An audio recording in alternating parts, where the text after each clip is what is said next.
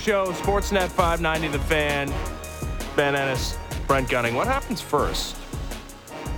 The Boston Bruins lose a game in regulation, or the San Jose Sharks win a game? Both run the table, I think. Just as like to never happen. Yeah, no, I think I think the Bruins are going to go perfect and the Sharks are going to go winless. Uh, the Sharks lost 10-1 yesterday to a Canucks team that boy, that's all what they a, do. What a fun fun team. Yeah, they're so Sharks and Oil Sharks are only two goals worse than the Oilers is what I took out of that. yeah, two wins. Yeah. Uh, that's rough for for the San Jose Sharks. That'll be that'll be exciting to see. Uh, how many victories they end up with. Um, the Bruins are quite good. Yes. We expected them to be not bad, I don't think this good? Yeah, it's, jury's out. They've only once this season given up more than two goals in a hockey game, and that was in a, a victory that they picked up in overtime. They they just they don't allow goals, and the goaltending has been a big part of it. Yeah. Uh, not as much as yesterday. Like yesterday was, Swayman boy, was so good. Yeah. Jeremy Swayman had to be ridiculous, and you know so was Ilya Samsonov. In fact, more. Mm-hmm. Uh, he had to do more than Swayman did in net for the Boston Bruins, but yeah, it's hard not to look at the 60 plus minutes, I guess 65 plus a shootout between those two teams and and think those and I know we haven't seen the Leafs see another Atlantic Division team coming up on Saturday. I don't think the Sabres are in this conversation, but they have seen the Lightning this season. They beat them despite being down 3-1. Mm-hmm. Feels like the Bruins and the Leafs are the, the class of this division. Yeah, I mean the Bruins it's it's what we talked about yesterday. They just have that infrastructure. I mean, a big, big part of it now is the goaltending. They've got two goalies who believe in themselves, believe in each other. They have the thing the Leafs have wanted to have going on this whole time of it seems like they always have two hot guys going at, at any given time and obviously a little easier to feel like that way. this show we got two hot guys going wow. at any given look, time. Look at that. I wholeheartedly agree with that. Mm. But the the thing uh, the thing with Boston is it feels that way, but I'm sure they've had times where each of those guys has stubbed their toe, but it is remarkable the amount of new bodies they can put in that system, and it never seems to falter. I mean, all the talk has been on Poitras, rightfully so. You're going to be a first line center, or at least one in name. You're you're going to get a lot, but they were plugging in bodies on that blue line.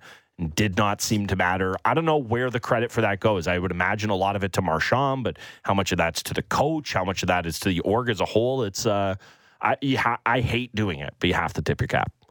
I tip my cap to David Pastrnak as well with three hits in that game. Yeah, like he was yeah. laying the body a couple of times. Totally, he was a, he was a more more physically involved player for sure.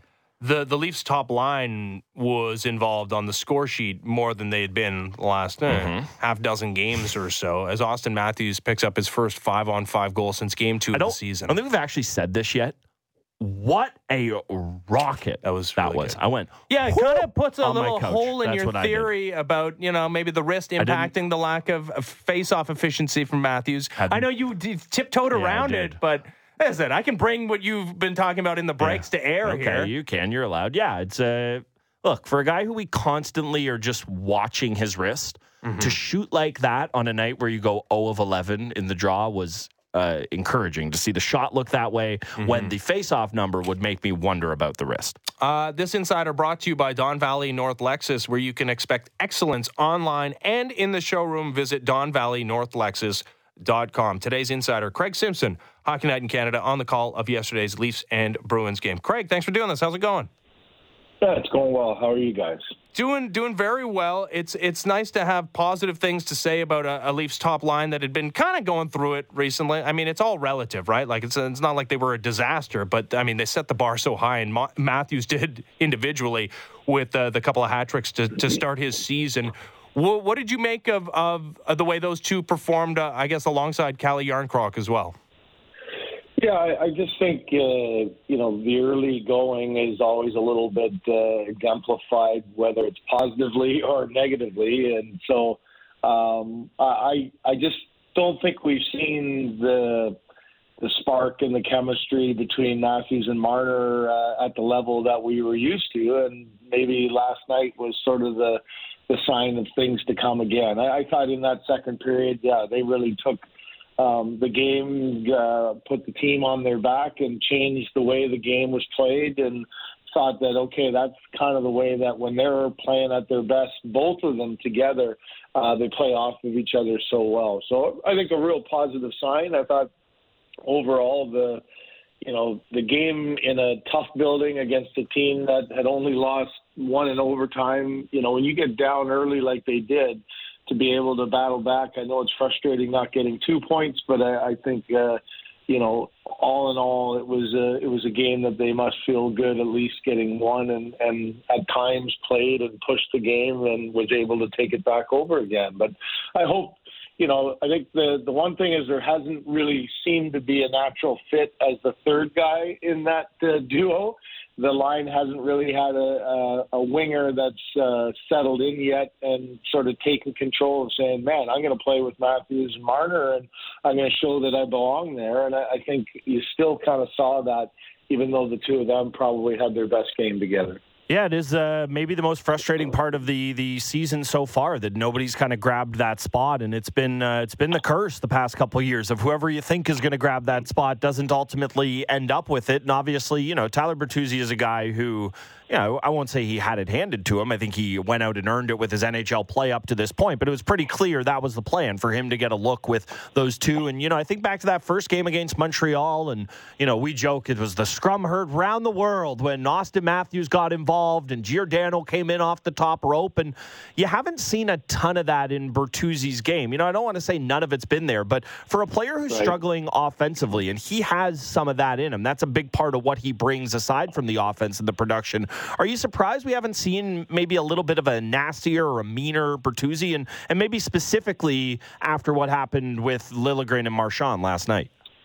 Yeah, I, I, I think I am in the sense that, uh, you know, as a player, and especially that kind of a player where you're not just a finesse guy, you know, if you're going to be effective and play in this league and play at a high level, you have to be a little bit of a disruptor. You've got uh, that part is part of your game you know, for me, trying to come to a new team and trying to establish yourself where you fit and what your role is, if if you're not right off the bat scoring and uh, and adding things offensively, I think that's an element you have to have in your game. You, you know, the one thing you can do is be uh, be an agitator, get in and get in on the forecheck and you know, be hitting all the time, be in guys' face, and trying to establish yourself that way. Because it doesn't always have to be, you know, establishing yourself with a goal or an assist in that way. So I would say, yeah. I mean, the the the newcomers in Domi and Bertuzzi that were were supposed to and should bring in a little bit of that element.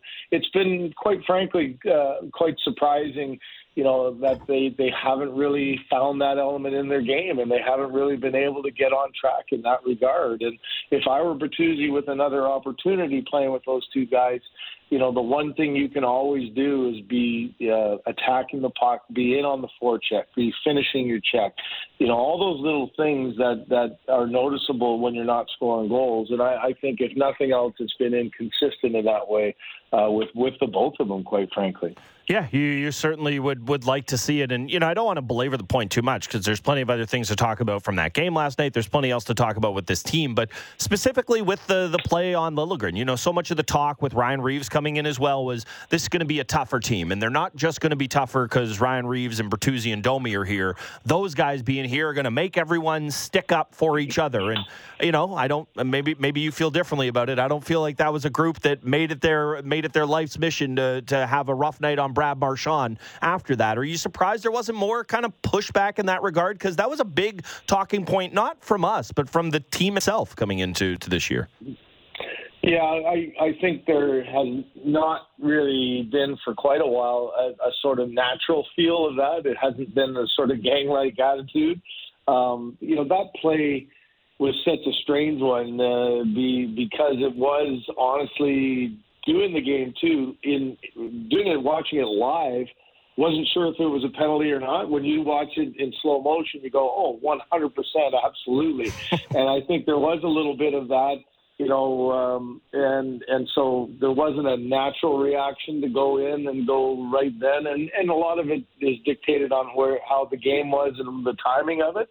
But I, I just think what you're getting your point to is you you have to have a collective mentality that we're there for each other, and it doesn't mean that you're always going in and dropping the gloves. But if if now it's easier said and done than making Marchand's night a difficult one because Yeah. he can handle that. He, he's played through that. He embraces that. He might love it more. Yeah. yeah, absolutely. I said, you know, there, that's kind of what we're going back to with uh, the lack on the Bertuzzi part is, you know, that to me is where you can be an impactful guy in your lineup without having to score goals. So I, I do think, though, that there's that doesn't necessarily come natural to this group to be that reactive, and uh, uh, that's something that.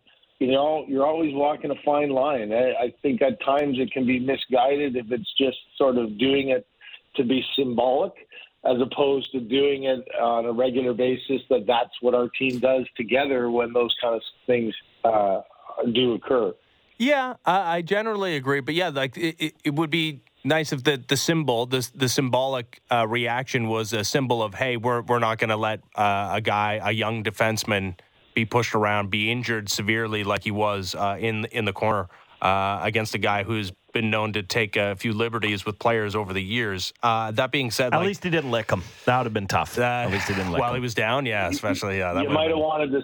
You might have wanted to snap if that happened. Uh, I maybe think- maybe he should have licked him because Yeah. that would have finally woken him up. Yeah. Yeah, that Yeah. I, I think the takes are even more extreme if they don't respond to a licking today. But yeah, but now so Liljegren, say what you want about the player, he was in an elevated role, right? Considering the injuries and considering the depth of this blue line. Now he's out for what seems like a prolonged period of time. I expect him to be on LTIR. Boy, it looked so ugly the the, the Yeah. angle going into the end boards there. Jake McCabe is still out. We already got William Lagesson being forced into extended duty. I mean, what do you make of the state of the blue, uh, the uh, blue line for this Leafs team?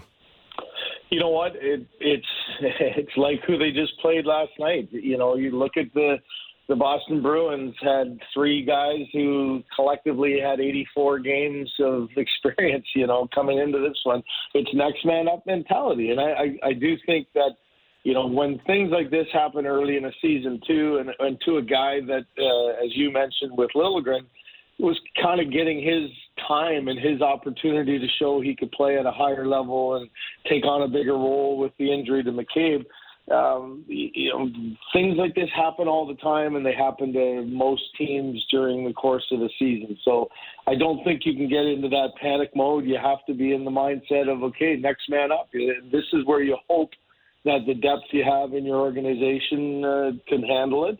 And I, I've always found you know, when somebody goes down and it makes you maybe a little thinner in a role, I, I think collectively the group has to uh, come together and say, okay, we got to be a little bit more diligent about how we play defensively now. If I'm a forward and you've got a guy back there that, or you've got two, or, or like Boston had three guys who didn't have a whole lot of experience, you got your whole team has to collectively protect that position a little bit more and play a little bit better defensively and be a little bit more responsible. So it's it's less than ideal, but like any injury, yeah, yeah every coach will say I, I can't do anything with the guys who aren't in my lineup. I just have to focus on who's there, and that's going to have to be the mindset. Whether it's Benoit coming in and playing, or you know, I, I don't even off the top of my head have another name that you'd say, okay, maybe this is somebody's opportunity to prove that they could be an everyday NHLer, and that's what an injury usually brings to your organization. Is can you find that next guy who who can play a higher level than maybe even the team thought he could? Yeah, we were we were looking at some of the names who played, you know, double digit games for this team last season. Jordie Benn played 12 games for this team. Gustafsson played a bunch after he got acquired and into the postseason. I mean, obviously it was part of the trade, but going the other way to Washington, Sandin no longer here. Like they brought in some bodies, but yeah, the exodus on on the blue line, Justin Holl. I mean, look how many minutes he he logged for this team. So yeah, it's certainly a a new look group. But to your point, uh, Simmer, the, this is what this team had to do last year when Morgan Rielly went out and Brodie missed some Yeah. time and Gio went down, and they they were able to do that. But just sticking with Boston for a second, and I, you're right. They it is very much a next man up. I don't know if that's like something in the city. They got that from the Patriots and just do Yep. your job or or whatever it is, but. Seriously, what is it with the secret sauce they got there? I mean, this Poitras kid, he gets picked, you know, t- uh, 10, 15 spots behind where Fraser Minten goes in the draft. He's sticking. He's playing his 10th game last night. They have the three basically rookie blue liners in there. What is it about Boston that just allows and I'm not gonna I'm not gonna take credit away from the players. They obviously deserve yeah. credit for stepping into the NHL and performing, but there's clearly something to the infrastructure there that, that makes it easier for guys as well. I, I would think there there is, and it, and it is you know teams talk about culture, and at times you you don't really see it on on other groups, and the culture can be something that's maybe a little bit fabricated. But I, I do believe that you know this has been a group that has had a base of how you play and what it means to be a Bruin, and I and I'm not saying that the Leafs don't have fabrics of that, but when you've been a pretty successful team, they've been to the Stanley Cup three times in the last 12, 11 years you know, there is that basis of when you become a Bruin, here's how you play, and here's the way you have to check. There's a responsibility factor. Uh, I, I think they are a living, breathing example of that. And so that's what I was saying about the opportunity it creates when someone else goes down. Like, look at Mason uh, Lohrei. Mm. This playing 21 29 in his first game in the National Hockey League yeah, and uh, out there in key moments. And you go, man, I, I wouldn't necessarily have thought that was. I We all said coming in, well, here's a night where.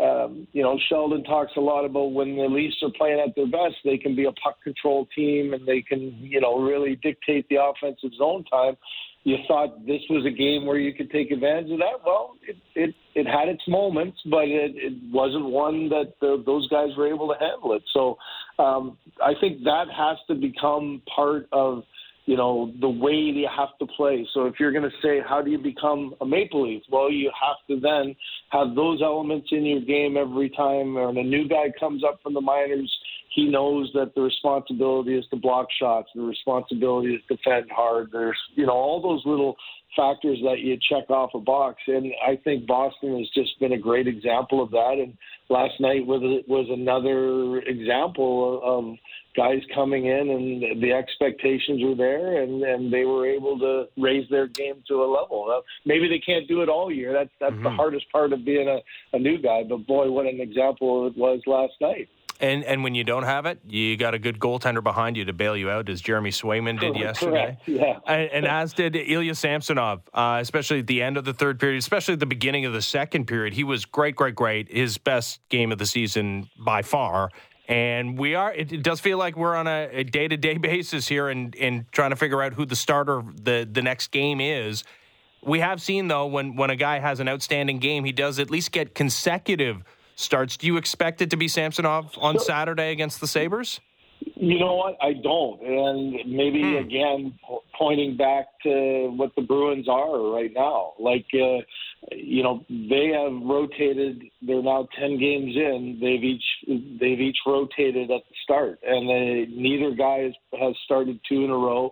Last year, they were the best defensive team in the league again. And Ullmark and Swayman. Uh, Ullmark played 14 of the first 17 games of the year, but the last 65, uh, Ullmark played 35, Swayman played 30. You know, I, I mean, I think there's nothing necessarily wrong if you don't have a guy that you know has historically been able to play 60 games or so. Uh, like a Hellebuyck, you know, that's just been part of his DNA. I, I do think, and I think that's why the game was an important one for Sheldon Keefe to get Samsonov in in a tough place in Boston where you might have said, well, let's put Woll right back. I think he felt they have to be a team much like the Boston model now, where you're going to rotate or at most. Uh, Ullmark in the last 65 game had one uh, stretch where he started three in a row and two two in a row. The rest was alternating, and so you know, I, I think that the playoffs are when you have to make difficult decisions that way. But I think that's a model that they're looking at and saying, I don't think we have Joseph Woll or Ilya Samsonov who are going to be a 55 to 60 guy. So we've got to keep them both engaged. And to me, you got exactly what you needed out of Samsonov, with with the uh, exception of after a great night where he shut the door and made some huge saves when he needed it. Two shots in the shootout, and it probably makes him come out of that game feeling bad. You know, that's the one thing about the shootout, that you, you hope that doesn't derail what was a great night. And he comes out with the only mindset of you saw how dejected he Yeah. was after the second one went in, and you know uh, that's why I just say I, I, I think you go back to Woll in my opinion, but guys have been wrong many times, so You know- you I know- might be wrong this time. I initially said I thought they should go back to Woll, and then Ben told me his opinion, and he changed my mind. But now that you say Woll, I'm all the way back to where I initially started. I'm sticking here. with Samsonov. Yeah, that's fine. I would just much rather agree with Simmer than with you. It's a good spot to be. Yeah, it's a great spot to be. Uh, just last one on the on the goaltending there. I think the Yeah. thing of what makes it work so well in Boston, and look, we all know in a perfect world this stuff wouldn't matter, but we don't live in a perfect world. We live in this one, and this stuff absolutely matters. Both those guys were taken care of to a certain extent contractually. I mean, uh, one of them's going to be an RFA, but he's making good coin. We know Ullmark got, got paid as well. Samsonov Yeah. and Woll are right in that I need to prove I'm a number one guy so I can get paid like a number one guy phase of their career. Maybe Woll to a slightly lesser extent, but I wonder if that makes it a harder kind of dance for the Leafs to walk than it is with Boston, just because both those guys had been set up to a certain extent financially. Yeah, but it, it takes a little time to get to that area, right? Like you, Totally. you don't just you don't walk into that where both are established guys. Where you know if they're both established guys at a high level, chances are you're not going to be able to create that that uh, back and forth scenario because you're not going to have two seven eight million guys in or you got yourself a cap problem. So it's typically working and and not unlike there'll be a time uh where Swayman will be if he proves that he's continuing to be a good guy a good player and a dominant role he's going to be too expensive for both of them to be there. So i i do think this is the time where quite frankly you know this contract scenario with Samsonov Oh, yeah. Kind of at that ledge right now, unless he proves he's a big guy. But proving would be can he be a 42 game uh, player and be what the Leafs need? It, if he can't prove that, then you know that the the two of them aren't going to continue to grow together. Uh, and and Woll is the guy that you're looking and you're wanting a to protect a little bit so that you, you don't you know derail what may be a growth season for him but also you also want to see what you've got in him because let's face it, I think they know a little bit of what they've got in Samsonov, but they're hoping they've got something special in Woll, and uh, nothing wrong with giving the back and forth so that they're pushing each other and challenging each other and see which one. Um, makes it impossible for you to take him out of the net. You know, I, I think Samsonov did exactly what he needed to do in that game, minus the shootout and now you come right back to me with Woll to say get him right back on a winning way. Now you got a good, healthy competition going. Mm-hmm. Yeah, no, it's a, it's actually a, a good situation. Be great to have a number one goalie making less than 800k next season as well. yes, wouldn't it though? Yeah, that would uh, help uh, the cap problem uh, to a significant degree. Craig, uh, always appreciate it. Thanks so much. All right, guys, have a great day. You too. Craig Simpson, Hockey Night in Canada. He was our insider brought to you by Don Valley North Lexus, where you can expect excellence online and in the showroom. Visit donvalleynorthlexus.com. We did this dance with Max Domi when he was going through struggles, and I think it was you that suggested, hey, just, you know, promote him. He's doing so poorly. Didn't I didn't suggest promote him. I said that was the spot that made it the easiest on him. Throw Tyler Bertuzzi back on the top line. Why not? Give him another shot. Yeah. I, I, I again, we're I for me, I think the Leafs are going to be in the postseason despite maybe an improved Atlantic Division. They've shown enough that okay, Yeah. this is You're not buying Montreal. eh? it's Yeah, gonna be fine. Okay, um, yeah, th- that's because if it doesn't work there, Mm-hmm. and it doesn't work with Nylander and Tavares. Then you are Nick Ritchieing him at the deadline. Like you, that Yeah, five you and a half to. million dollars. Like that's not, is not tenable. Like it's, it will not happen. has to be an impact player for this team at that cost. Nick Ritchie got a 30 game run and Yeah. it was February and he was waved goodbye. Yeah. So I, keep doing it. Like there's, I don't, eh, he's not going to figure it out playing fourth line minutes. Like you got to keep running him back in the top six. The only other circumstance I can think of this is if you if you go the exact I don't think you exclusively go the exact opposite way.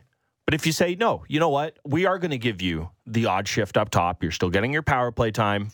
I want you and Okay, I don't know what he's doing there. And Pontus and Ryan Reaves to go run around. You, that's what you're here to do. Mm-hmm. You are supposed to score, but you're not doing that. Like as a punishment? not as a punishment, as this is the guy. That guy right over there, Ryan Reaves, he is the closest proximity to what a real fourth liner looks like on this team. Yeah. You're not At playing least like there's an identity you're on not fourth playing line. like a first line, and I still think you, Noah Gregor has been elevated. Oh, I don't have a pro like it, it is it is a problem if Noah Gregor is elevated, but I don't have a problem with him being elevated if that makes any sense. Like he has played enough Mm-hmm. Yeah. or, or well enough to deserve it. Other people have also faltered, but yeah, I do wonder if that's what you do. We know Keefe loves an in-game tinker. Then he gets his way of, oh, I get to move a guy back down to the fourth line. I wonder if that's how you do it. Is early on in the game you say this is where you're starting. And guess what? If there's a power play, you're still going to get your looks, and we're going to bump you up in the odd offensive zone spot and Jarnkrok spot on the Matthews line. But you go about it that way and say, can you show us that at least? And then maybe the offense and the goals and the points will come, but at least give us that. Motivation shouldn't be an issue for Tyler Bertuzzi, who's a pending free agent. No. He did have single single digit goals last season. Yeah, you've been banging that drum. You and I are both going to be right on this coming at it from the opposite side. of He's on pace for more goals this Somehow. season than he had last year with two. Also, I uh, we were we were just talking about uh, the Sharks a little earlier on. I did figure out when they're going to win their first game. When's that? Uh, next Friday, they play the Oilers, and it just feels like the way things are going. Yeah. Just calling it there. I feel like you can get some good odds on that one. I know we already did Wake and Rake, but pre pre next Friday Wake and Rake, see what those odds are. okay, we'll be monitoring Yes, we will. Edmonton But Sports the- Talk but if- Radio if that's the case. Oh, yes, we will. All right. Uh, Creed coming to Budweiser Stage July 30th. We're giving away tickets.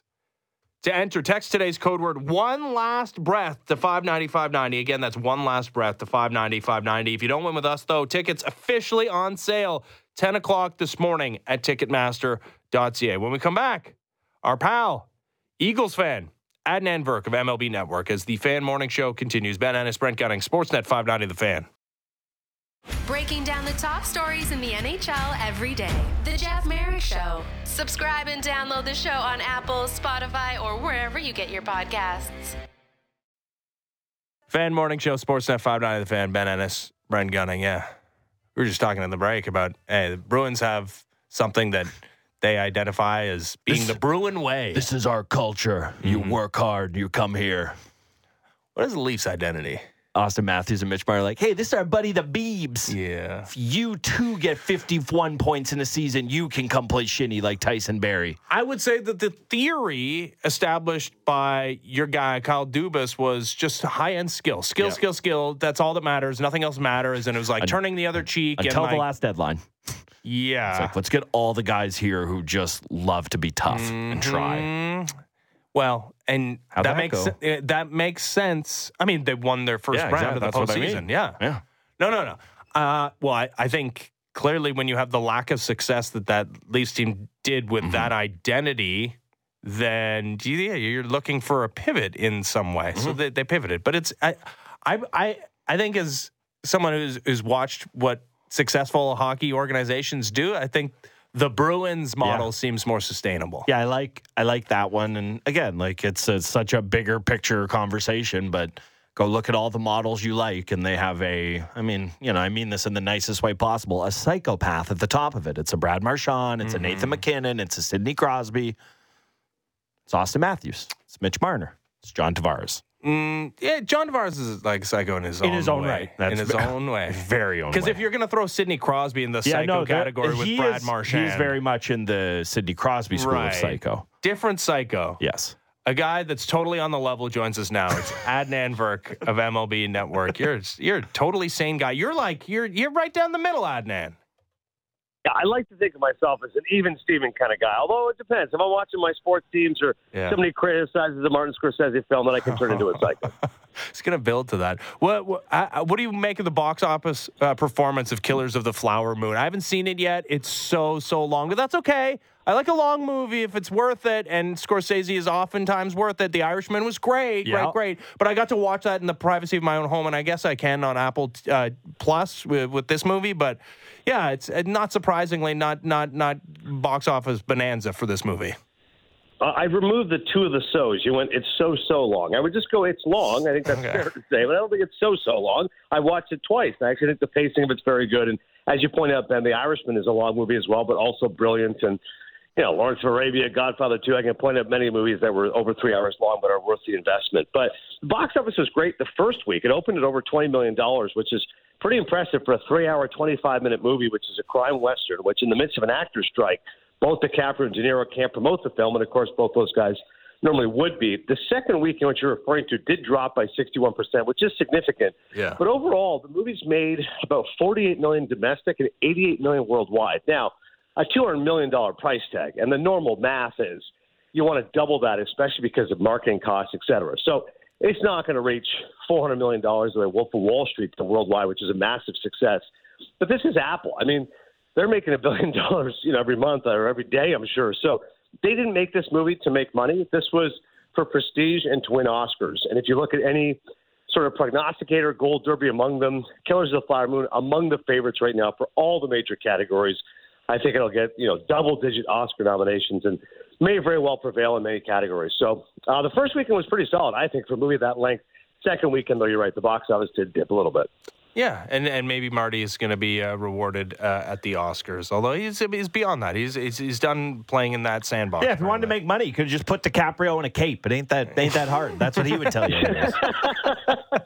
Well, it's funny you guys mentioned. I was just reading. Uh, you know, he was on the cover of Time magazine. Marty was, and he's also his ex article in GQ. Yeah. Timothée Chalamet is on the cover, but um, they mentioned the Oscar nominations. That's crazy, fellas. He's been nominated 14 times for Oscars. He's won once, as you know, for The Departed. Mm-hmm. Now, a couple of those are for screenplay and producing, but specifically as Best Director, he's been nominated nine times. He's going to be nominated a tenth time this year, and has won for nine. It's just, it just seems so egregious that that kind of record is on America's And greatest the- living director. Until, until you remember, Alfred Hitchcock never won a competitive Oscar either. So and that it's that one. Like I love The Departed, that damn, but mm. that it's Oh, that there's one. a rat at the end Come because on. the, the the rats because Yeah. they was a he was a rat. little right? on the nose. Yeah. I'm, I'm with you guys. I did not like that final shot, and and overall, it's funny. I, I, I really love The Departed too. By the way, that's a pretty weak year for movies if you look back, right? Oh six, there wasn't a lot of competition anyway, so it was uh, definitely a lifetime achievement Oscar. But it's funny to think that's not even like in his top five movies. I don't even think that's that's disputable, and yet uh, he does win the Oscar for that. I mean, it was it was a fun movie, certainly. Lean and Mean and, and uh, Nicholson uh, hamming it up for sure. No, it was a- it was an awesome movie as far as entertainment value is concerned. Like, and and not that like that's oh, but it was only entertaining. Like it's a movie. It's that should be the number Yeah. one priority. It entertained the hell out of me. Um, as did the Texas Rangers postseason run. Although the World Series only going five games kind of stunk. Game one was so great though. Holy cow! We'll always have game one, and I will say. I would have been. I mean, for multiple different reasons, but the, the primary one, I would have been upset at the, the Diamondbacks winning the World Series is the 84 wins of it all and the, the four losses to end the season and just how middling that team was for 162 games. I will say there's at least, and again, it's only, it's only 90 wins for the Rangers and they didn't win the division. They handed it away on the final day of the regular season, but that's a little easier pill to swallow than than this Diamondbacks team with yeah some good young players and maybe they'll be there again next year. But that that Diamondbacks team winning the World Series against Corey Seager and Marcus Semien and Nate Eovaldi and Max Scherzer. I know he didn't finish the the series healthy, but that that would have been a rough one for me. Couldn't agree more, Ben. You know, you look back at the 06 Cardinals, and I'm like, that might be the worst team to ever won a World Series because it was 83 wins. But at least you can say, well, they've got. Albert Pujols, Yeah. and yeah, they had other star players on there. You're right. For the D-backs, and listen, it's a scrappy bunch. I really enjoyed chatting with Corbin Carroll, who I think is going to be a star for years to come. He's going to win Rookie of the Year. Um, you know, Gabriel Moreno, we don't need to bring it up for all the Jays fans, but looks to be a strong catcher for years. Ketel Marte, obviously the hit streak. But you're right. I mean, this was this is to me the disappointment of the playoff format and the success of it. The success of it is that the unpredictability. You know, one of the biggest reasons we watch sports is to go, I did not see that coming, and nobody expected D-backs Rangers. But I'm with you. In the same breath, I say, what is the point of the regular season if an 84 win team can go to the World Series and potentially win it? Right? So I, I kind of had that battle myself. I'm with you. I'm like, this is so cool. And trust me, my first World Series covering it nine years, I was thrilled to be in Arizona, 80 and sunny. I mean, I'm going on morning hikes. It was fabulous. And, and the atmosphere was really good. Rangers fans in particular, I thought they were rocking. Like those first two games, that crowd was really electric. And, and it was cool to see Globe Life Field, which, much like Jerry'sville, is just big. I don't know if it's a great stadium, but it's just huge. which uh, is true because everything's bigger in Texas. But I'm with you, man. It's kind of like March Madness. Like I like a Cinderella, but ultimately I have a tough time if uh, you know George Mason ends up winning the entire tournament. It's cool to get to the Final Four, but like to actually be a great team because it ends up just saying, what is the point of the regular season if it's just going to be a tournament where teams get in there? Now, I did talk to Commissioner Rob Manfred about it, and he said, with regards to tinkering the potential playoff format, he said, listen, I don't know one guy who wouldn't take the buy. I, I mean, if we talk to former players. We don't just make this up. He said, we talk to former players. They all say they'd rather have a buy than not. So the fact that it hasn't worked out the last couple of years, or particularly this year's an all wild card matchup, you know, he thinks of it more as an anomaly. Now, he did he was open to reseeding, which I think is a good idea. So that may be coming in the years to come. But as far as the format, it's weird when the Orioles, Dodgers, and Braves, 100 win teams, only win one playoff game. But I'm with you. Ultimately, I think justice prevailed because Texas, for me, even as you said, they're a 90 win team, and for much of the year, they were a first place team. Like they were in first place 138 of 139 games out of the gate. So to me, they really were the division champions, even if they gagged at the end. And as you mentioned, with that star power, Eovaldi goes down as one of the great big game pitchers, mm-hmm. and Seager is one of the great postseason performers. Made two World Series MVPs. Those guys are legit studs.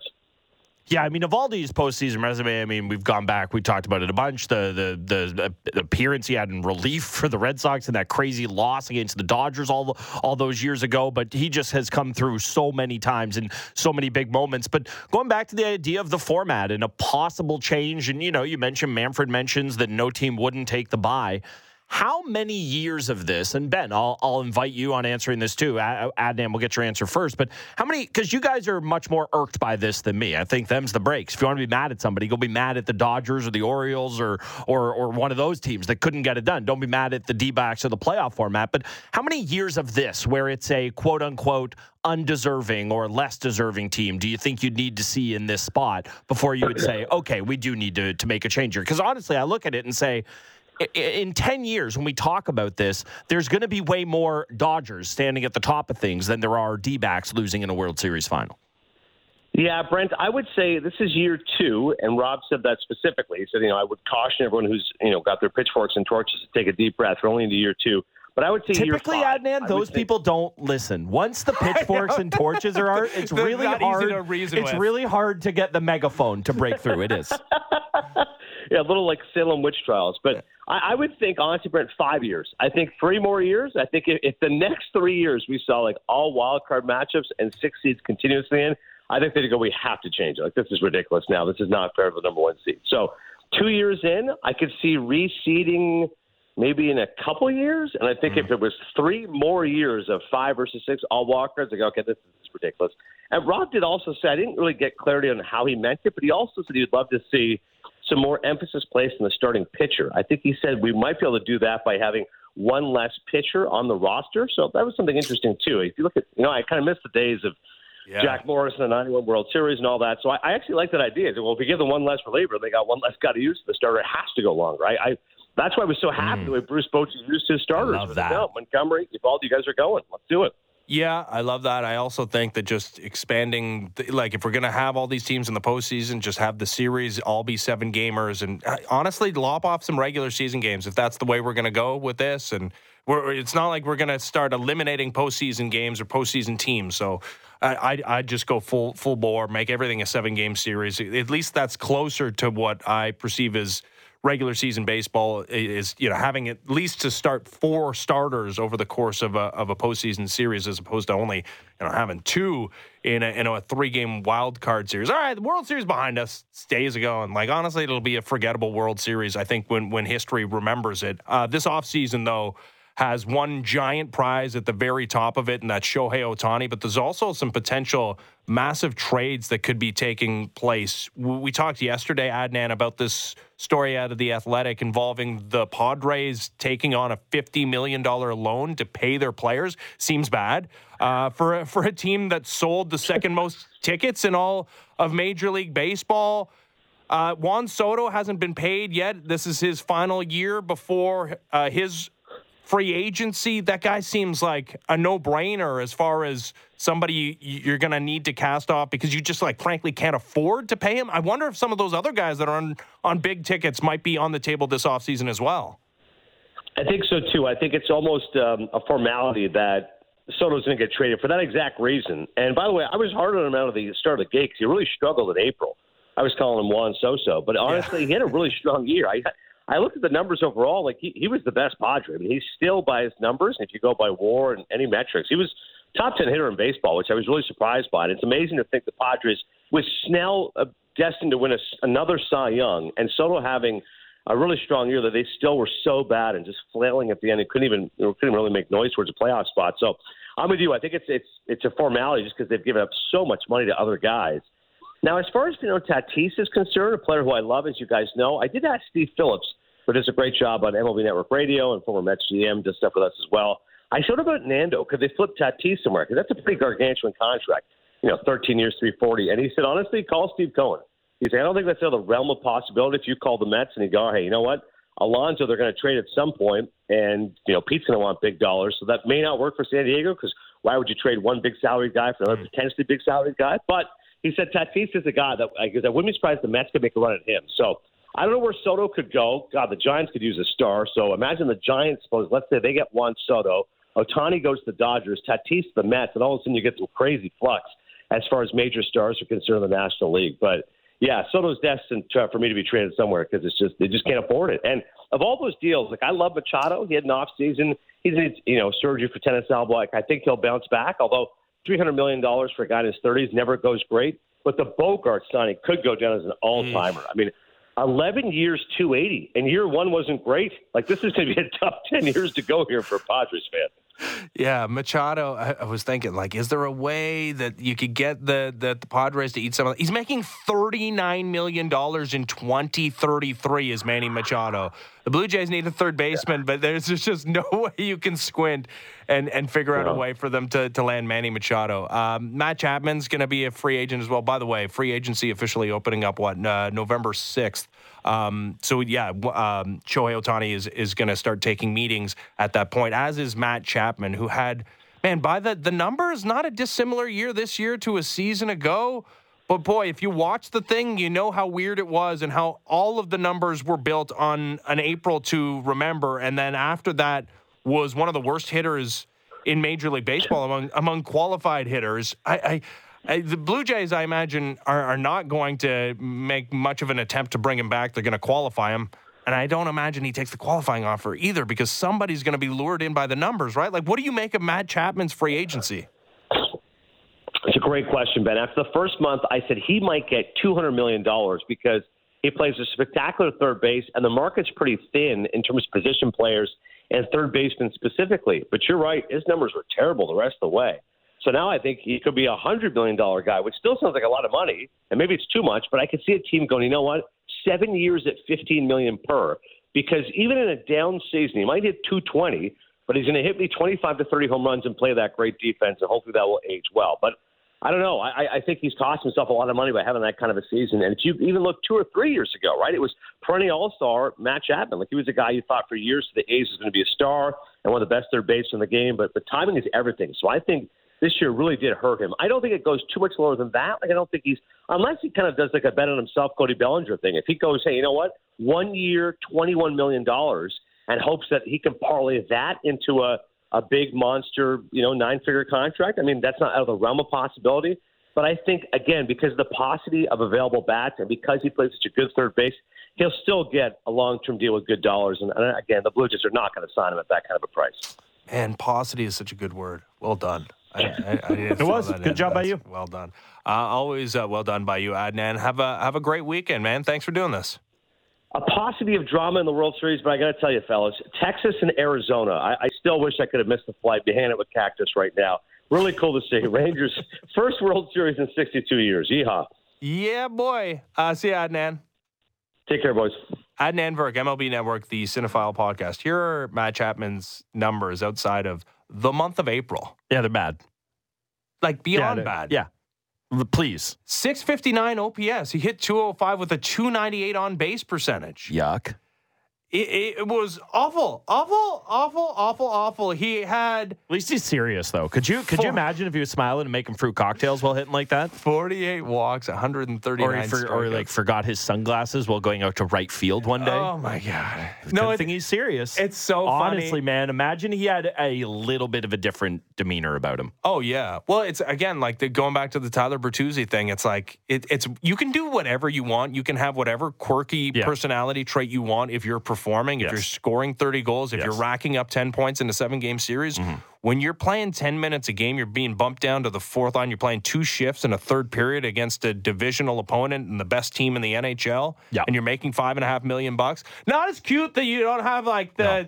the tape on your stick and And your skates look broken. I don't know. What's the more offensive like visual thing for you? It's this. It's the tape and the stick. It's like at the grip part, like it is so offensive. yeah, I get it though too because like yeah, these new sticks like Yeah, they got grip on them. I- it's, I- not, it's not like a new thing. We had grip on sticks. I, I don't know. Again, you're my you're basically my dad as far as I'm concerned. So maybe not in your day, old man. But I had grip sticks when I was a kid. I remember the yellow synergy and the TPX rubber. I remember it. yeah, it just it uh, it's doesn't look great, especially when you stink. He it doesn't. Um, Adnan mentioned Shohei Ohtani. Uh-huh. I um typically these things have not gone well, so maybe I should keep my mouth shut. But we're here, so I'm going to keep talking. Uh, I have a request for the camp of Shohei Ohtani. Yeah, I would like that contract to be signed between Monday or sorry, Sunday, November 12th and let's go Wednesday. I'll take Thursday if I have to. That's- Thursday, November 16th when the Leafs are living our national nightmare when they're in Sweden. That's when we Hmm. need our Shohei news. I don't think he'll cater to us personally, but if I could just have my druthers as to when I could get it, that's when I need it. Honestly, I think anytime. Either at the end of that week or after that week. After that week, we can fill the airwaves for five days talking about the potential of Shohei Ohtani becoming a Blue Jay. Like we can figure that out. Like No, I- no, no. They we need to. I know this is where you and I differ. We need to get all the Shohei talk in and out while the Leafs are gone away, and Well, then. that's what I'm saying for that week. As Yeah. long as he doesn't sign before then, oh, I understand. What it doesn't. He doesn't need to sign during that week. In fact, it mm. kills it if he does sign. No, you want. I think you want the signing on like Wednesday. Here's my guess, though. Yeah, Knowing nothing about Shohei Ohtani, Yeah. Just I seeing don't- what I see. I, I know he's from Japan. That's about all I got. Yeah, he seems to like baseball a lot, Guy loves baseball. and not a lot else. Like he doesn't seem like he has a lot of outside really interest. doesn't. You're right. Like I don't know what he's going to do with a half billion dollars. I told you what my pitch on him for the Jays should have been. What? They should have told him that the hotel that's attached to the ballpark oh, you was a dorm leave, yeah. just for him. Yeah, well, because that is how he lived. I know. in Japan. I know. he was dorm, Yeah. ballpark, ballpark, dorm, and I he mean, was like perfectly happy with You it. You could tell them they're doing renovations right now. They could build him an apartment in there. Honestly, like, could you? Okay, what a move! Shapiro comes to the mic and is like, "I would like to unveil the crown jewel of the Blue Jays renovations," and we're all like, "Yeah, yeah, great." And it's Shohei Ohtani sitting in the apartment that they have furnished for him Oh, in the yeah. bowels of Rogers Center. Whatever, like yeah, build him something underneath Yeah. the field. Do Who whatever. Do the how, Harold Ballard Yeah. like bunker, whatever. Who cares? Anyways, my guess is that Shohei Ohtani caring about nothing else but baseball is that this is going to be a quick little affair. That, Mm, that you think he, already knows, and that's that. Yeah, and- that, that it's not gonna. He's not gonna be squabbling over dollars and cents. I don't think he's gonna hear your baseball pitch, and everybody knows what it's gonna cost to get Shohei Ohtani, despite the fact he's not gonna pitch next year, and No. he's gonna go where he thinks he has the best chance to win, Mm-hmm. or is the best situation, probably on the left coast. as long as it doesn't happen before that week. Yes. the Leafs are away. Yeah. All right. Uh, have a great weekend, everybody. This has been the Fan Morning Show. Ben Ennis, Brent Gunning, Sportsnet 590 The Fan. Good morning.